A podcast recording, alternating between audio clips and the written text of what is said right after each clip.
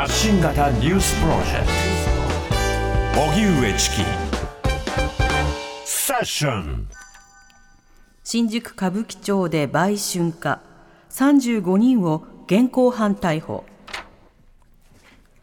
東京歌舞伎町の路上で売春の客待ちをするいわゆる立ちんぼ行為をしたとして警視庁は先月5日から1ヶ月の間に21歳から46歳の女性合わせて35人を売春防止法違反の疑いで逮捕しました。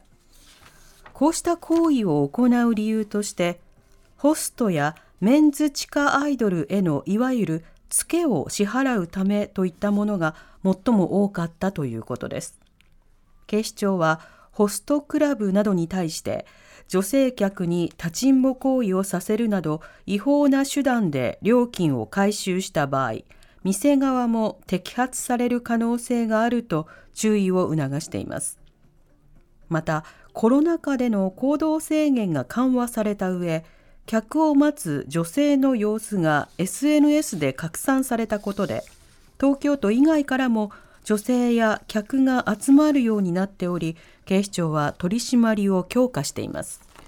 それでは新宿歌舞伎町で、えー、売春行為、えー、35人を現行犯逮捕こちらのニュースについてライターの佐々木千葉さんにお話を伺います、はい、佐々木さんこんにちはこんにちは。お願いします。こんばんは。よろしくお願いいたします。お願いします。はい、こんばんはと言わなくてはね、こんにちは癖がついています。はい。というわけで佐々木さん、あの、こんばんは、えー。今回のニュースについてですが、率直にまずどういうふうに受け止めていらっしゃいますか？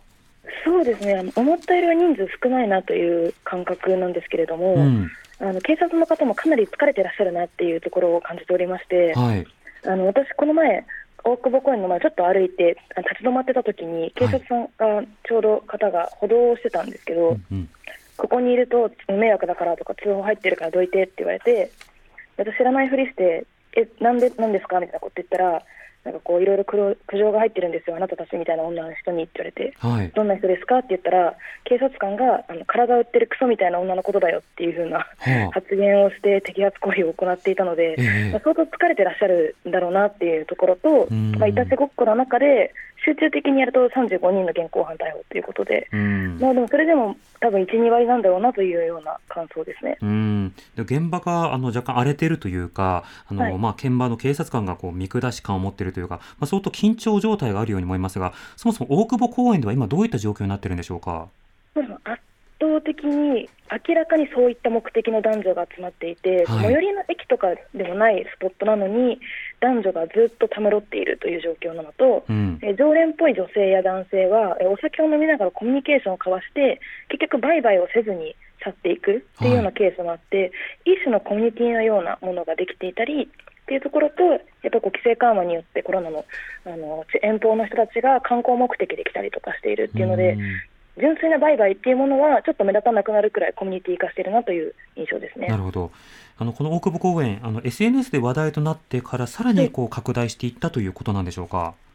そうですね。SNS でまず若い子がいる。一昔前までは少し年配の女性や外国の方がメインだったのが、はい、10代、20代の若い女の子が路上に立っているっていうところのでまず話題になりで女の子たちもなぜ立つかというとあの稼げるからというところで、まあ、男女ともに人が集まっているなという印象ですね。うんまたその様子をこう撮りに来たり配信しに来たり冷やかしをしてしたり、まあ、あの荒らしに来たりという、まあ、そういった配信者も結構出てきましたよね。そうですね配信だったり番組の企画で実際に立って何分で声をかけられるかっていうような女性側の企画もあったり、うん、男性側に話を聞くといった、まあ、ちょっと炎上目的の企画なども増えてきたなという印象はありますうんその背景、あの一つはまあメディアなどでスポットが当たったということもあるんですけれども、はい、あのもう一つはそのツケなどが注目をされています。この背景については佐々木さんどう見てますか？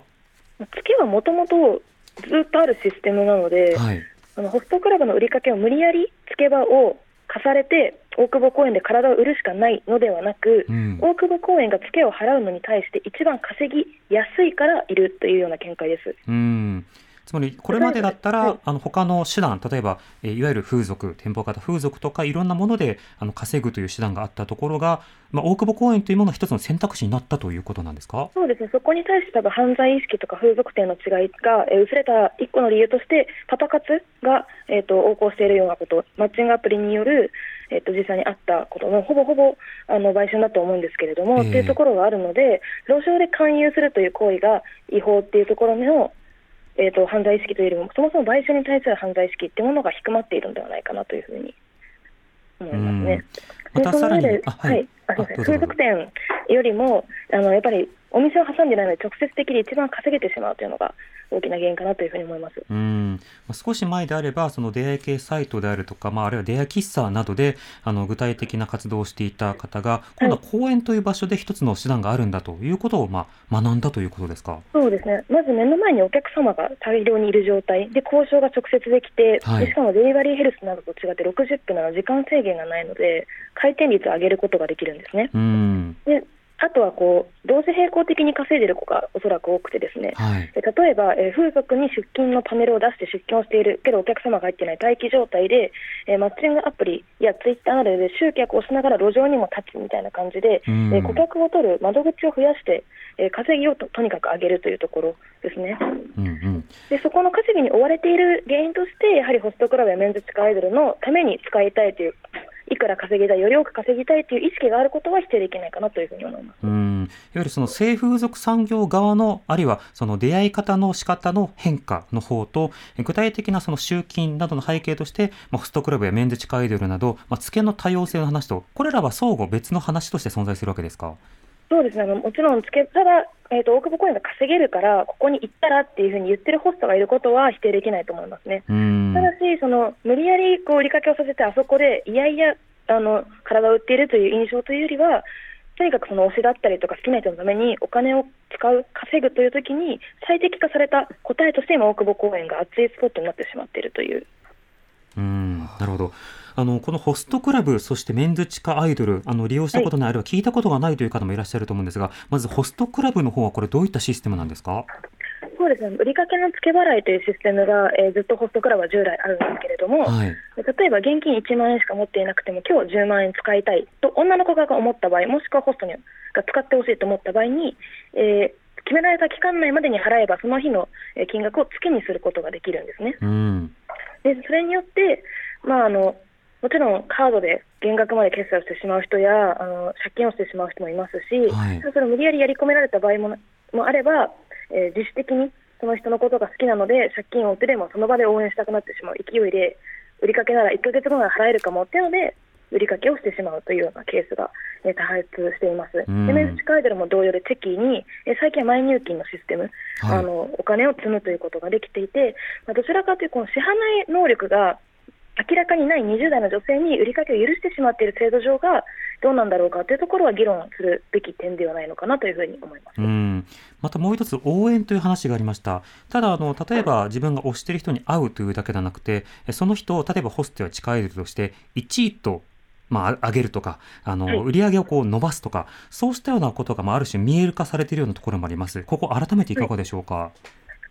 そうですね。あの応援するシステムでナンバーワンを取りたいだったりとかホストのいやメンズ地下でも自分の推しを1位にしたいとか自分が一番使っている、えー、顧客として何かメリットを得たいというところであの断ればいいけど自分がそこにはまってしまうような人もいれば、断りきれないではまってしまう人はそれぞれいるんですけれども、はい、まあ、ある種の依存症に近いものではあるので、福祉の面のサポートっていうのが今回、えー、記事にも上がっていましたが、そういう制度は必要なのかなというふうには感じます。うんまあ、片や例えば取り締まれという方もいれば、片やホストの方にも手入れしろという人もいれば、規制しろという人もいれば、まあ、いろんな立場の人がいますが、はい、佐々木さんはどんな議論が必要だとお感じですか？そうですね、売りかけ自体を禁止しても、結局、個人間のお金のやり取りになってしまったりとか、はい、あとホスト側が、えー、その店側に無理やりこう売りかけを推奨されて、売りかけって女の子が払わなかった場合、ホストが全額負担するんですね。うん、たとえ原価が1万円のお酒を10万円で卸して女の子が払えなくても、ホストは10万円そのまま負担することになるんですよ。はいっていうような店のシステムも含めて、